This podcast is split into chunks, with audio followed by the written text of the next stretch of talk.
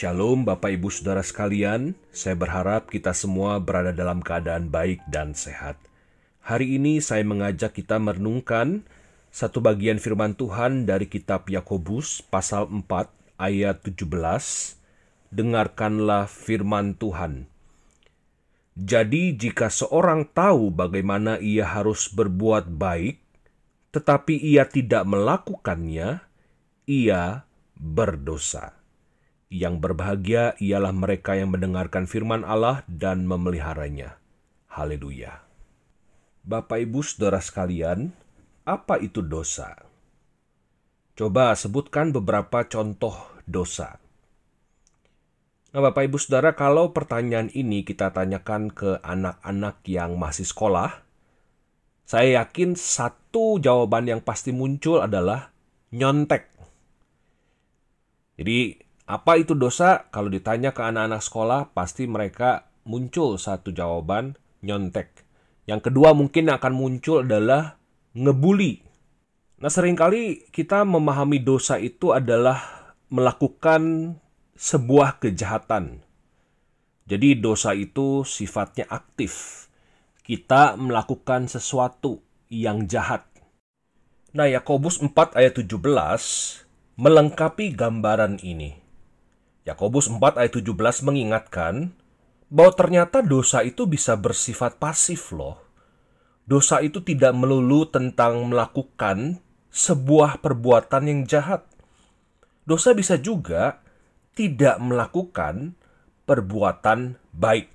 Saya ulangi Bapak Ibu Saudara, dosa itu tidak melulu tentang melakukan sesuatu yang jahat, tetapi dosa juga adalah ketika kita tahu apa yang baik, tetapi kita tidak melakukan yang baik itu. Itu adalah dosa.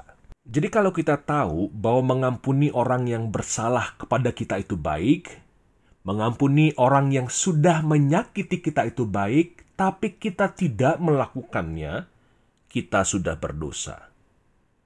Kalau kita tahu bahwa menegur orang yang salah itu baik, tetapi kita malah memilih untuk diam, maka kita pun sudah berdosa.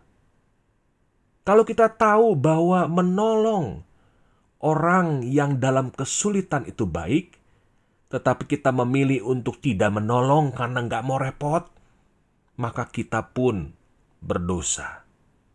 Kalau kita tahu bahwa mendoakan orang lain itu baik, mendoakan pergumulan bangsa dan negara kita di masa pandemi ini baik, tetapi kita tidak melakukannya, tidak berdoa, maka kita berdosa. Kalau kita tahu invest waktu untuk anggota keluarga kita itu baik, menyediakan waktu untuk mendampingi anak-anak, mensupport mereka yang akan menghadapi ujian kenaikan kelas bentar lagi, atau menolong istri suami melakukan tugas dan tanggung jawabnya, tetapi kita tidak melakukannya, maka kita pun berdosa. Mungkin di antara kita ada yang berpikir, waduh kalau gitu mah mendingan gua kagak tahu apa-apa deh ya. Jadi kalau tahu yang baik tapi nggak melakukannya kan berdosa. Mendingan gua nggak tahu yang baik begitu ya. Nah Bapak Ibu Saudara sekalian firman Tuhan di bagian lain mengatakan, misalnya seperti Efesus 5 ayat 17, sebab itu janganlah kamu bodoh tetapi usahakanlah supaya kamu mengerti kehendak Tuhan. Jadi memang kita diminta untuk tahu apa itu yang baik, apa itu yang benar Bapak Ibu Saudara.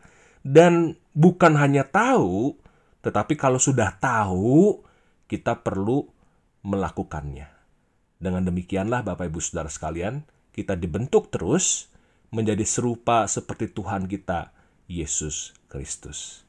Kiranya Roh Kudus terus menopang kita, menguatkan kita, dan memberikan kita kuasa untuk menjadi anak-anaknya yang melakukan apa yang kita tahu baik dan benar. Tuhan memberkati.